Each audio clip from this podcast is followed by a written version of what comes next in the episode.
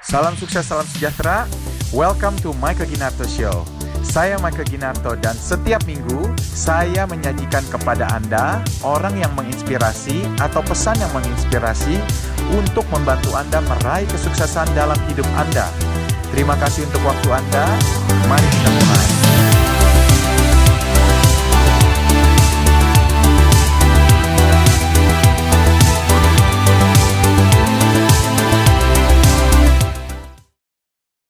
Dan yang gilanya lagi apa, brother? Apa tuh? Masuk perkumpulan setan, brother. Hah? Ini kan gila. Apa masuk perkumpulan setan apa? Ada gerejanya gitu?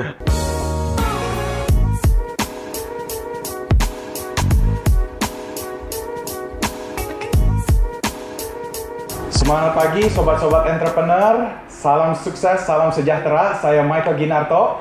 Pada hari yang bahagia ini uh, kita kedatangan tamu pembicara yang sangat istimewa. Kebetulan orangnya ganteng, sukses karena namanya sama seperti saya. Namanya adalah Michael Howard. Ya. Hari ini uh, kita bakal berbincang langsung sama Michael Howard. Adalah kisah yang inspirasional. Kita akan belajar banyak dari Michael ya, Ya. Uh, tentang pola pikir sebagai pemenang, gimana cara men- menangani uh, inner devil dan juga uh, kisah-kisah yang bisa uh, propel, yang bisa memberikan Anda kesuksesan secara eksponensial. Jadi apa saja yang kita akan pelajarin dari kisah hidup beliau, kita saksikan langsung aja di talk show kita hari ini. Thank you. So, halo, Michael brother. Howard. It's so weird calling you Michael I juga know, ya, huh? kayak ngomong sama Ya, sendiri kayak ya. M&M gitu loh, gitu loh. So, wah saya baca bio you luar biasa ya. You sebagai motivator, Yeah. you sebagai coach juga, you sebagai actor, sudah terbitin buku juga, dan juga diwawancara di berbagai talk show yang benar-benar tuh hit banget seperti Kick Andy, Yeah. seperti uh, Deddy Kobusier ya, uh, hitam, Hitam putih, gitu, dan juga banyak lagi lah. Saya nggak inget semua gitu Yeah. ya. So Uh, tell me a little bit bagi yang belum pernah dengar, mungkin kasih backstory sedikit aja gitu ya. Backstory, ya. Yes. Background, ini tentunya semuanya tidak baik lah. mantan ya, pengguna narkoba, mantan pengedar, mantan narapidana. Ya, background education saya cuma sampai SMA. So, Sampai SMA aja Only ya. SMA. Uh, sekolah berantakan karena narkoba. So basically saya ada di Indonesia ini karena kena deportasi. So can you imagine being me? That is very very hard man. Sangat berat untuk menjadi seorang saya. Iya. Umur 34 tahun saya harus memulai hidup dari nol. Mulai lagi dari nol. Nol. Kayak Pertamina dari nol ya Pak, gitu ya. Ya nol. Aduh, saya pada saat itu benar-benar kalau boleh dikatakan seperti seorang yang bingung, nggak tahu mau ngapain di Indonesia. Iya. Tidak ada bantuan dari papa mama saya, kamu nanti cari teman mama, cari teman papa. Nggak kayak dilepas aja gitu loh. Dari penjara, deportasi langsung Indonesia. Hmm. Jadi ya saya harus find my own way, cari jalan sendiri ya untuk bisa berada saya di mana berada saat ini ya. Ini Iya, benar-benar iya, iya. perjuangan yang you can never imagine lah. Iya, iya, iya, iya. Wow. Jadi bisa sampai ada hari ini aja kayaknya itu me- melalui berbagai macam tantangan Iya. hidup ya. Wow, prosesnya Gitu. luar biasa. Oke, nah di di online kan sudah banyak nih. You have been interviewed by many many people Yeah. gitu ya. Jadi ya saya mau ngobrol-ngobrol sama Bro Mike ini di angle bisnis nih hari ini. Oke. nih. Jadi uh, saya nggak mau cuman nanya hal yang sudah ditanya sama orang lain gitu ya Mike. Oke. ya. Jadi ya saya mau Mike terbuka saja gitu loh. Sure, saya sure, di- sure, sure. saya melihat Bro Mike ini adalah figur orang yang uh, fighter. You are a fighter, Yes. definitely. Definitely. And saya suka moto you, never give up, gitu ya. Your motto lah. Itu biasanya moto semua orang lah. Moto semua Never orang, give ya. up ya. Iya, tapi kan you udah melalui hidup yang begitu keras, dianiaya oleh ayah dan melalui Iya. ya, you went to prison buat tiga tahun gitu ya. Jadi saya mau tahu, what does success mean to you? Okay, success. What is success meant to me? Success is when you can achieve anything you put your mind to. That's success for me. Jadi apa saja yang kita planningkan atau inginkan in here terutama itu menjadi real- realita. Jadi That's tekad ya. success. tekad ya. Yeah. Oke, that's good, that's good. It's that simple. It's that simple. I see. Gini loh, eh, emang banyak people they define success by materi ya, Yeah. by having lots of money dan dan ya that's normal sih, saya nggak salahin juga. Mm-hmm. That's how how most people will see it. Tapi kalau saya sedikit berbeda, Mm. ya saya gini loh, ketika you set your goal on something, it doesn't have to be big, nggak harus besar. Ya mungkin gini loh, oh saya mau menjadi seorang pemain piano. Ya karena tentunya kau akan belajar piano kan, Betul. kau akan latihan, and you will work for it. Sampai kau bisa bermain piano dan you can perform, and people can see, oh well, dia udah bisa main piano. Nah, that's success. Itu menurut saya ya. Jadi eh, nggak harus melalui hal-hal yang besar. Contohnya satu lagi, seperti suksesnya saya nih, saya ingin punya buku sendiri, saya ingin punya CD sendiri, saya ingin punya ya uh, merchandise brand saya sendiri kayak seperti baju. Saya ingin bermain di layar lebar, saya ingin tampil di TV-TV, saya ingin menjadi seorang pembicara. That's my, kalau saya sudah bisa mencapai semuanya itu, that's success. Bahkan satu pun when I set one, dan akhir I achieve it, that's success for me. Hmm, I see, I see. Ya. Nah, tapi kan bagus banget ya itu tentunya ya. Ah. Jadi kita mau mau achieve apa, kita uh, achieve itu ya. Cuman kan ada orang yang lihat itu kan dia minder gitu. Waduh, nulis buku bagaimana caranya gitu loh, Ah. main film. Mereka bisa feeling kayak minder, overwhelmed juga gitu loh. Nah, you Ya, ya. menyikapinya gimana? Karena backgroundnya kan S3 kan, SD, SMP, SMA gitu ya. Iya kan? Kok you bisa gitu loh? Bisa bisa Ya. berhasil in your own way, you berhasil apa sih pro- proses pikirannya Bro Mike itu apa yang bisa membangkitkan level of confidence-nya Mike? Apakah ada rutin tertentu? Apakah Mike Ya. itu melewati misalkan baca buku apa seminar? Coba dong kasih tahu secretnya dong. Ya, emang bener saya sekolah sampai S3 itu udah benar. Dan gimana ya perasaannya uh, ke- pas saya kembali ke Indonesia dengan edukasi seperti itu dan Iya. background seperti itu. Berat. Jadi saya kadang-kadang juga sempat meragukan diri sendiri nih. Wah, apakah saya bisa make it nih di Indonesia? Ya toh? Dulu kenal siapa? Pas pulang apa mulai bener-bener dari scratch, dari nol gitu ya? Kenal sama ya orang teman papa yang dulu. Itu juga uh, hamba Tuhan. Oke. jadi uh, jadi terbatas sekali ya, dia tidak bergerak dalam dunia bisnis. Cuma dari situ saja. Jadi kenal dari teman papa, saya dijemput oleh dia di airport. Uh, dan dan sisanya ya, saya harus berusaha sendiri. Jadi gini, uh, gimana saya bisa berada di mana saya berada saat ini ya? Mindset saya gini loh. Uh, gimana saya bisa memiliki rasa percaya diri ini ya agar bisa ya istilahnya jadi orang yang berhasil lah gini uh, kita namanya juga manusia kita ada kekurangan sometimes kalau kita melihat orang yang lebih hebat dari kita Minder. nah itu dia Udah biasa orang Indo kan paling suka minder. Iya. Iya. lebih kaya lebih berpendidikan lebih famous wah minder men Betul. Uh, tapi saya tidak Oh gitu. saya tidak. Saya berusaha untuk menemukan ya satu titik kelemahan apa yang tidak ada di orang itu. Yang yang saya kelebihan saya. Iya iya iya. Ini harus This is what everybody should have gitu loh yang lakukan. Kalau misalkan jumpa dengan orang-orang yang lebih hebat atau lebih sukses ya, temukan satu titik kelebihan dalam dirimu yang orang itu tidak punya. Contohnya begini, oke dia boleh kaya, gitu, dia boleh sukses, uh, pendidikan tinggi, tapi kan dia belum tentu bisa main musik. Mm-mm. Nah, tapi kan belum tentu dia bisa mengajar. Belum tentu juga dia lebih ganteng atau lebih cakep dari gue. Iya, iya betul. Jadi situ. Jadi if you can find satu titik itu, ya satu kelebihan itu, itu yang akan membangunkan rasa percaya dirimu. Oh, oh. Iya, itu iya, kalau menurut saya, itu yang saya lakukan. Saya makanya bisa sempat juga ya eh, diundang oleh Meriana, diundang oleh banyak orang. Karena minder loh jumpa orang seperti itu. Oh iyalah. Iya. Ini achievement ya. iya iya iya. Jadi eh, ini sih kelebihan-kelebihan ini yang bisa kita kredit pada untuk diri kita sendiri. You bisa main musik, nggak semua orang bisa main musik. You jago berbicara, ya public speaking you jago eh, hebat. Nggak semua orang punya kelebihan itu. Betul. So you need to find that some that one, One thing, thing, that ya. that you you have the advantage of gitu loh. Ah, dari situ build on it. Saya yakin itu akan sangat membantu sekali. Ya, ini sangat membantu sekali. Oke oke. Uh, ini kan bukunya Bro Mike kan udah sangat amat viral nih ya. Bukunya judulnya Return. Iya. Ya, ini inspired by a true story. Ini bukunya Michael Howard langsung. Ada di Gramedia ya. Ada. Nah, waktu you memberanikan diri untuk mengekspos ini, Oh, wah itu gimana itu kan? This is istilahnya good, ini kan, man. eh, boleh dibilang aib ya, malu lah kalau bisa orang nggak tahu gitu ya. Cuman you malah, eh this is me, this is authentic, this is the real me gitu. Nah itu ha- ha- what went through your mind gitu loh. Brother, when I started uh, this book, Yes. banyak orang came to me, kamu gila ya? Kamu buka iPhone di depan That's oh, buat di seluruh Indonesia. Yes, yeah that's right. Dan bahkan if you see my first TV appearance di I'm Possible, by Rihanna, yes. my title is mantan pecandu narkoba. wow. Iya, Jadi itu kalau misalkan ada orang tua, misalkan saya lagi, lagi dekat dengan anak yang perempuan, lihat saya, ah, Michael, ya." mantan pecandu narkoba. Gak ada Iya, tambah-tambahannya gitu loh.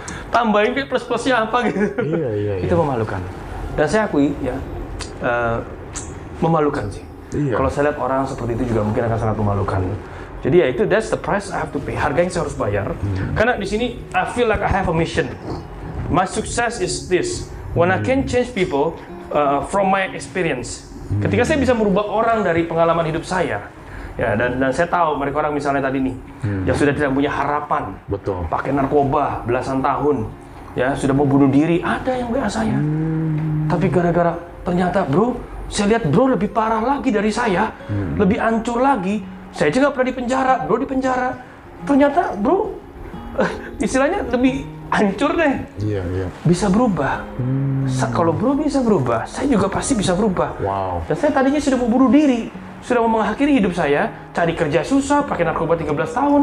Tapi begitu melihat Anda di TV, oh, saya nggak jadi bunuh diri. Lah, itu kan brother, Jadi berarti eh, boleh dibilang eh, Bro Mike ini membuka aib untuk memberikan pesan bahwa you are being vulnerable Iya. apa adanya Iya. bahwa you ada harapan buat orang yang lebih parah juga bisa ya kan? seperti Bisa saya. sukses. Oleh sebab itu, eh, kenapa saya sekarang masih berjuang Ya. ya dalam dalam mencapai impian saya yang lebih besar lagi? Mhm. Karena saya ingin benar-benar menunjukkan pada mereka semua bahwa ini loh, nggak ada yang yang mustahil. Ya walaupun kamu pe- mantan pengguna narkoba atau masih menggunakan narkoba, Mhm. mantan narapidana atau sekolah cuma sampai SMA, ya. Selama you put your mind to it and you set your goal, Yeah. you can be successful. That's right. Itu yang saya mau tunjukkan sama teman-teman di luar yang seperti saya. Ya, bahwa tidak ada yang tidak bisa. As long as you wanna work, you're willing to work hard for it. Betul. Kamu mau berjuang, kamu percaya, kamu yakin bisa sukses, bisa. Gak ada yang nggak bisa dalam hidup dalam dunia ini, benar tidak? Buktinya brother sendiri juga kan sukses kan? Yes, yes. Jadi kalau saya boleh tanya nih, uh, buku Return ini visi misinya menciptakan buku ini harapannya Bro Mike apa gitu loh? ya, nomor satu ya, tentunya menyentuh yang seperti saya. Uh, all the readers, to all the re- readers, ketika mereka membaca, mereka bisa merasakan ya betapa tuh ah, pengalaman hidup saya ini pahit lah boleh dikatakan. Dan banyak tuh ya, sebagian besar nih karena narkoba. Ya, Merusak ya narkoba ya ya. merusak sekali. Tapi tentunya kenapa seorang bisa lari ke narkoba itu kembali lagi 80% ke dalam Iya. keluarga. Kenapa itu? Kenapa gini? Ceritain. Anak itu bagaikan sebuah produksi. Ya. Kalau kita mau produksi sebuah produk, produk itu cacat, kita nggak bisa salahin produknya dong. Yang perlu Betul. kita lihat kan proses pembuatannya. Betul. Nah, 80% makanya letak permasalahan. Kenapa seorang itu bisa lari ke narkoba atau menjadi ya eh, mungkin pergaulan, lari ke pergaulan itu karena kembali lagi ke keluarga. Something wrong. Ada ada sesuatu di situ. Eh, itu basically pemakai narkoba adalah victim Cari pelarian apa? cari pelarian entah dari apa ya itu yang perlu kita harus uh, temukan seperti saya merasa seperti anak yang terbuang sakit hati kecewa terhadap orang tua yang menye- sedikit mungkin tentang ya jadi Mas. begini uh, saya ditaruh di asrama umur 7 tahun. Di Batu Malang. Makanya aku bisa ngomong Jawa ya. Saya bingung ya piye Keren. sampean ya. Lama di US bisa ngomong Jawa. iya. Piye sih Pak Michael iki ngomong aku tekan Amerika lah bisa ngomong Jawa. Gimana sih ya? Kita ditaruh di asrama. Ya tentunya tidak ingin berada di tempat itu. Perasaan itu seperti gimana sih? Iya. pasti kan nomor satu sedih tertekan kan Padahal orang tua masih utuh ya, ada orang Iya. tua dikasih ke asrama ya. Kasih ke asrama. juga sih.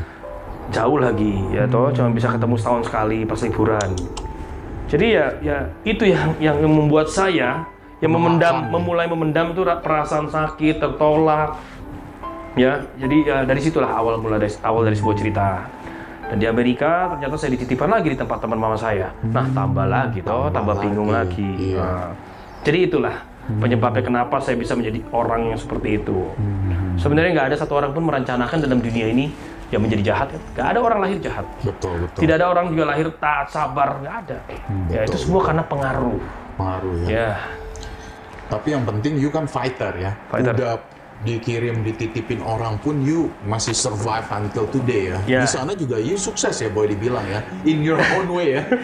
You set out to do something and then you achieve it gitu Iya, ya. iya, benar. Di sana kan Ya, boleh dibilang ya. sukses loh. But in the wrong way ya. Masuk geng gitu ya. lucunya begini di Amerika karena mungkin saya Iya. uh, I grew up there so basically yang saya lihat tuh kan tentu lifestyle-nya Amerika Betul. kalau kita melihat orang-orang hitam ya pakai uh, perhiasan-perhiasan mobil Mercy itu kan keren Oh, buat orang situ keren Banget, nah jadi saya selama uh, berada di Amerika cita-cita saya itu ingin menjadi bandar Oh gitu. I wanna be a gangster and I wanna be a dealer. Kenapa? Because dealer have a lot of money, dealer have a lot of women, punya wanita banyak, ya hidupnya enak lah. Dan saya achieve that. Oke. Ya dari seorang anak yang kurang beradab, man, my family pindah ke Amerika itu boleh ngutang semuanya. Oh gitu. So people think orang berpikir wah ini pindah ke Amerika satu keluarga ini ada duit. No, papa mama saya boleh ngutang satu keluarga, jual apa yang mereka punya di sini. Ya, di Amerika kita tinggal satu kamar berempat. Gila. You imagine One bedroom gitu one ya. bedroom four people. Basically keluarga yang normal. You live papa mama, anak-anaknya. Iya. So you can imagine lah my family situation financial itu seperti apa. Jadi saya sendiri itu terpicu. Ya Untuk sukses, Untuk sukses. Ya dorongan dari diri. Belum lagi kita lihat, saya lihat orang Indonesia di Amerika kan semua yang berduit. Betul. Jadi lebih terdorong lagi. Tapi memang saya jalannya salah aja. Saya memilih jalan yang cepat. Betul. Express. Expressway. Ya jadi bandar. Akhirnya saya bisa punya tempat tinggal sendiri, bisa punya mobil sendiri. Ya atau makan yang enak, beli yang saya mau, tapi ada harga yang harus selalu kita bayar. Betul, betul. Jadi ya begitulah. Oke, di setiap kisah hidup orang sukses itu ada peran seorang role model. Ya. Menurut Mike, peran seorang role model seberapa penting dan pada saat you di Amerika, because you kan spend most of your life di Amerika Mm-hmm. nih. You baru pulang ke Indonesia kan baru berapa tahun ini kan ya? You spend 26 tahun ya di Amerika ya? Ya. 24 tahun. 24 tahun di Amerika. Nah, ceritakan you punya role model pada saat itu siapa gitu loh dan seberapa Wow. penting peran seorang role model dalam your life gitu. To be honest, saya nggak bisa mengatakan pada saat itu role model saya adalah papa atau mama saya. Jadi, eh, if you pengen tahu benar role model saya siapa? Siapa? Tupac Shakur. Oh waduh, gangster loh, Tupac penyanyi ya, gangster ya. saya dengerin rap dia, saya ikuti perjalanan dia. So, jadi ya, ya itulah mungkin kenapa juga saya bisa punya cita-cita ingin menjadi seorang gangster dan bandar. That's right, that's right. And you did become ya. I did become Akhirnya one. become. Ya. ya. Jadi apa yang you masukin ke dalam pikiran itu yang menjadi suatu program, suatu blueprint yang you That's right. menjadi manifestasi dalam hidup you gitu What ya. I set my mind Exactly. itu benar-benar it happens. It happens. Saya ya. perjuangkan, eh, saya berusaha sekeras mungkin untuk bisa merealisasikannya. Seberapa penting role pergaulan? Pergaulan oh, penting sekali ini. And this is ini Bisa ini buat- ini ya penting banget. Very very fatal. Menurut you hidup you itu di Amerika karena ada peran lingkungan juga Oh sama iya dong. model? Iya Gimana dong. Brother, have you ever heard of this saying? Apa tuh? Dengan siapa engkau bergaul, itu akan menentukan siapa engkau. Oh yes, of course. ya.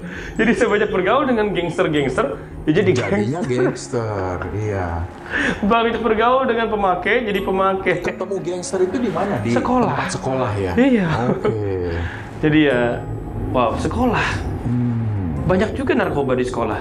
Jadi sekarang orang zaman now nih sekolah nih punya pilihan juga. You mau belajar pelajaran Ilmu putih. yang diberikan Iya, oleh ya. sekolah atau you mau belajar ilmu hitam, ilmu hitam. Ya. ilmu hitam putih nih ya bisa pilihan hidup ya benar benar cuman at the time you memilih ilmu hitam karena mungkin lingkungan you itu lebih menerima you apa bagaimana apa yang you cari gitu loh Yang saya cari Iya. penerimaan diri. Penerimaan karena, Karena you ditolak di keluarga, Awalnya ya di asrama dan lain sebagainya merasa ya. seperti anak yang terbuang.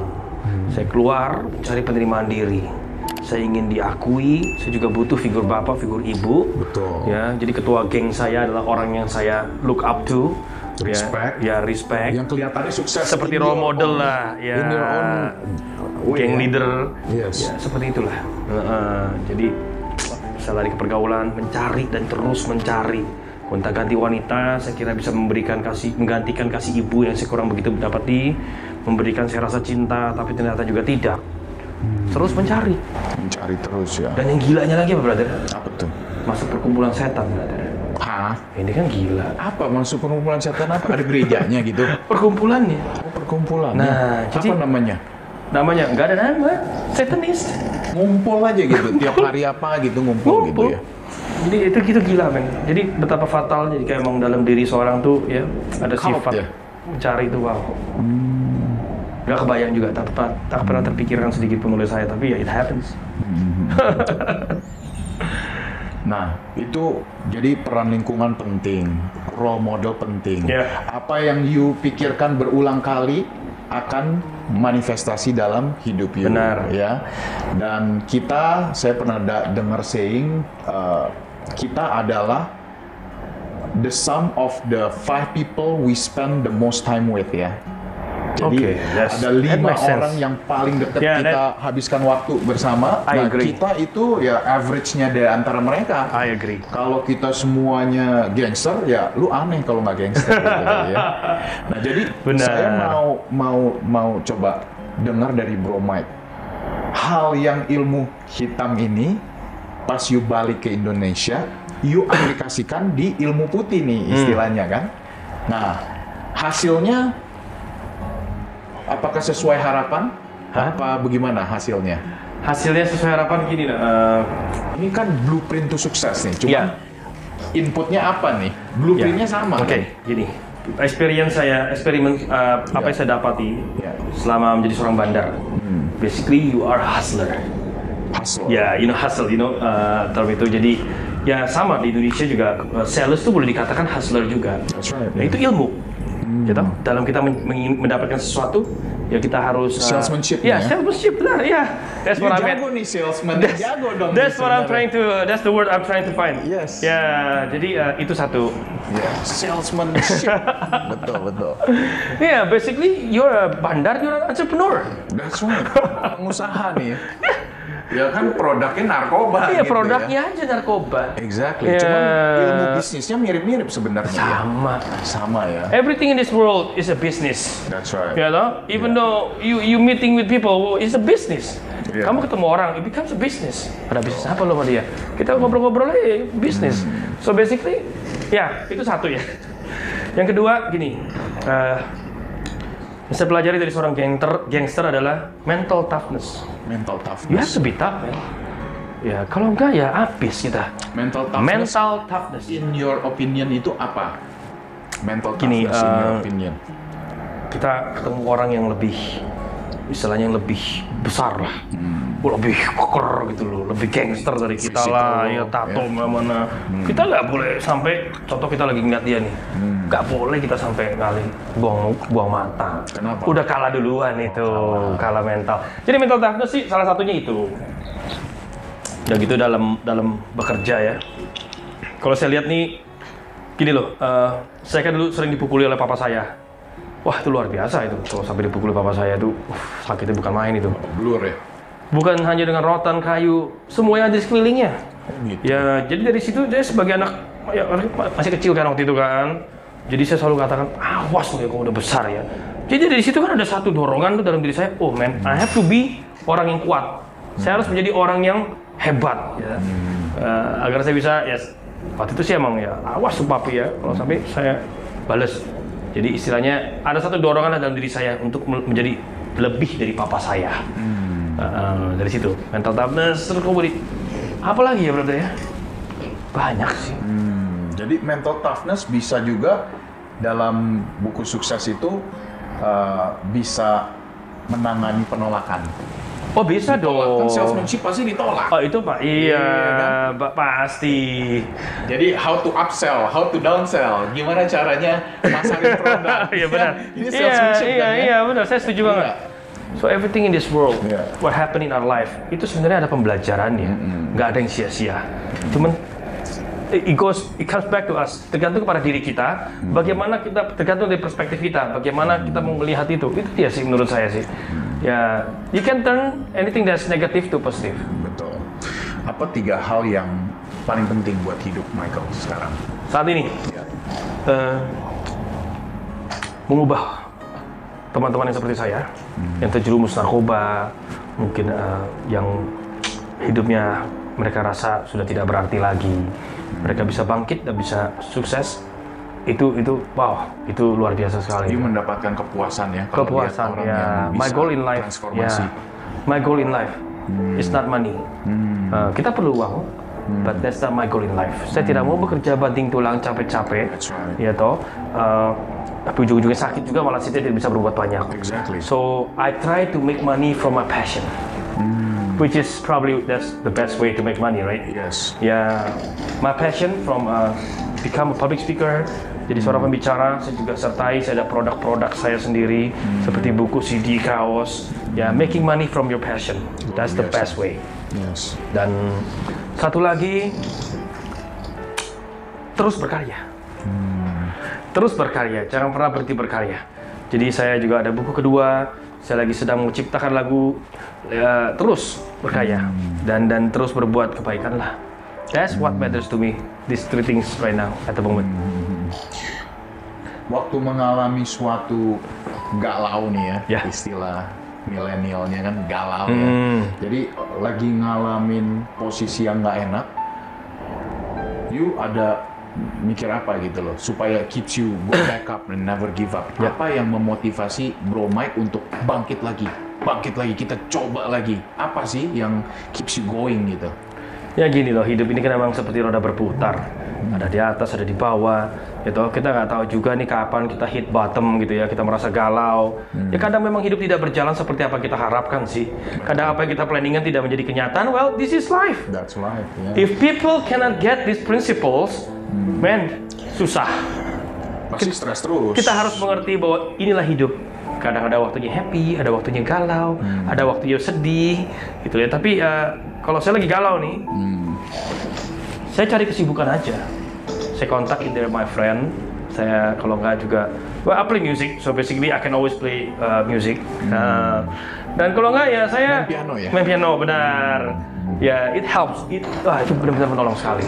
Jadi apa yang you rasakan tersalurkan. Tersalurkan. Ya, bahkan saya juga saat ini sudah tidak sudah jarang bergaul lah intinya. Jadi saya lebih banyak uh, menghabiskan waktu dengan diri saya sendiri. Ya seperti ya tulis lagu, Jadi coba hal baru ya.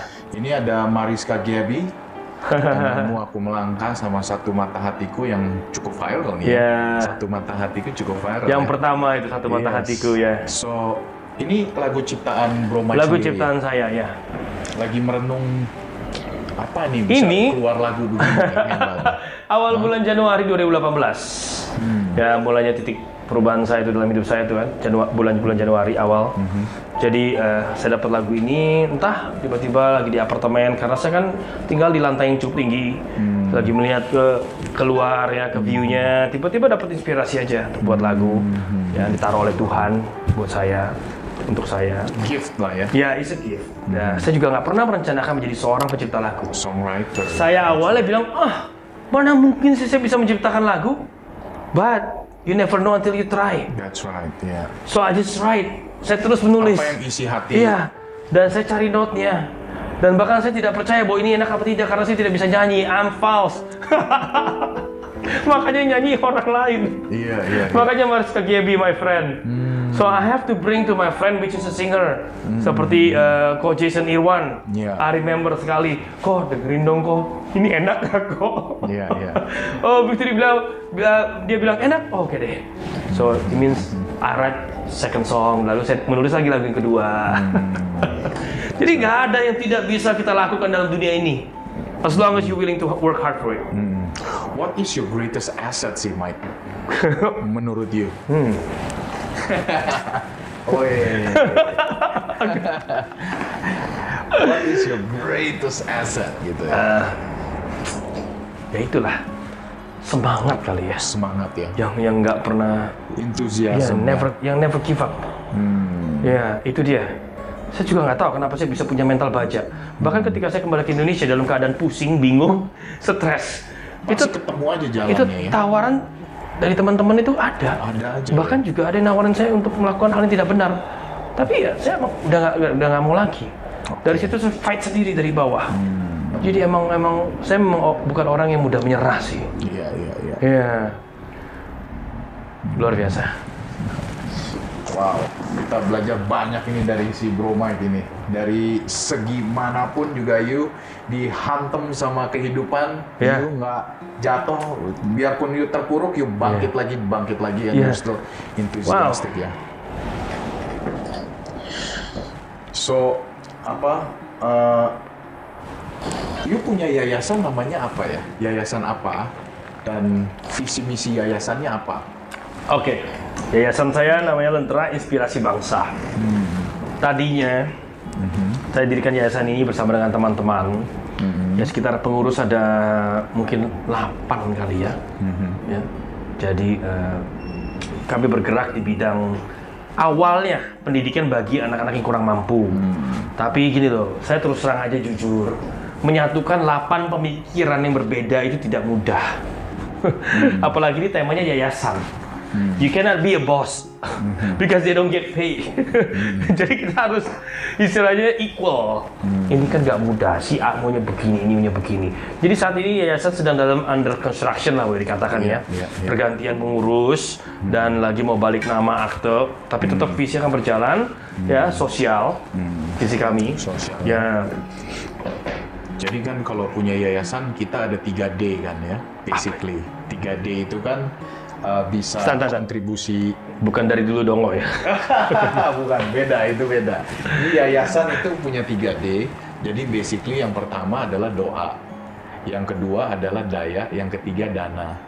Nah, Doa daya dana ya. Iya, jadi kalau mau kontribusi di yayasan itu kan modal hanya tiga Iya, itu doa, oke. dana, apa daya. Bagus. Kalau daya kan kita kontribusi waktu kita, Iya. walaupun kita nggak punya uang, kita punya waktu didik anak-anak kan. Doa kita bisa bantu dalam doa karena Iya. berkat itu datang dari yang atas. Amin. Sama ya dana. Kalau punya dana, kita bisa berikan sembakau, bisa berikan mereka pendidikan, Iya. baju dan lain sebagainya gitu ya. Nah kalau di kalau kita eh, saya juga kan punya yayasan. Yayasannya namanya Blessmore Foundation. ya. Hmm. Nice. Nah kita visi misinya membantu anak-anak yatim piatu yang kurang mampu nih, Oke. baik untuk mendapatkan eh, standar ta- kehidupan yang yang layak dan Hmm. juga memberikan mereka equal opportunity Oke. untuk compete in the marketplace when they grow up Oke. gitu loh. Jadi kita mau mau berikan mereka cutting edge gitu loh. Jadi bisa melalui edukasi ajarin mereka tentang IT, digital technology gitu ya, social media. Bisa juga bukan hanya sembakau, sembakau kan udah dasar Iya, banget udah lah. common ya. Udah dasar banget Hmm. gitu ya. Ta- tapi kita ajarkan mereka juga untuk uh, kenal Tuhan dan lain sebagainya supaya hidupnya di dalam jalan yang benar Oke. gitu. Nah, untuk kolaborasi sama you gimana tuh caranya tuh? Boleh, boleh, boleh. Dan bagi dengan senang orang- hati. Ya, bagi orang yang mau kolaborasi sama you, Dengan senang hati. gimana? Nah, untuk saat ini kan lagi pergantian segala pengurus nih. Iya. Ya, kita belum tahu nomor telepon mana yang akan ditaruh. Ya, bisa kontak saya secara Email pribadi. Eh, IG, ya. Ya, IG saya bi- bisa melalui IG saya atau Yayasan Lentera Inspirasi Bangsa IG saya ah, IG-nya. Jadi bisa DM atau bisa tanya untuk info. Tapi ya untuk saat ini masih under construction, jadi sabar sedikit. Bagi orang yang mau beli CDU misalkan, gimana nih caranya nih? Kalau ini beda lagi. book. Nah, gimana tuh? Kalau ini bisa langsung WA 081282265674. Or you can visit my IG and DM me also. Hmm. Jadi uh, simple sih. Iya, iya, iya. Eh, pertanyaan terakhir nih, pertanyaan terakhir Oke. buat Bro Mike nih. Ya. Eh, Ini kapan saya mau ditanya sudah punya pacar apa belum ya? Jadi lama-lama kayak tuh. bagi yang single dan mau suami yang baik-baik. ya. Oke oke oke oke. Ya. Eh, apa ya nanya? Saya, saya, saya pengen tanya Yuni. Hmm. Eh, kalau bisa rubah segalanya, bisa rubah your past, ya masa lalu you you rubah dan lain sebagainya. Apakah you akan rubah atau eh, tetap sama dan apa namanya mungkin bisa lebih baik Apa yang gitu? telah terjadi ya disyukuri. Kalau saya bisa merubah, oh tentu saya akan merubah.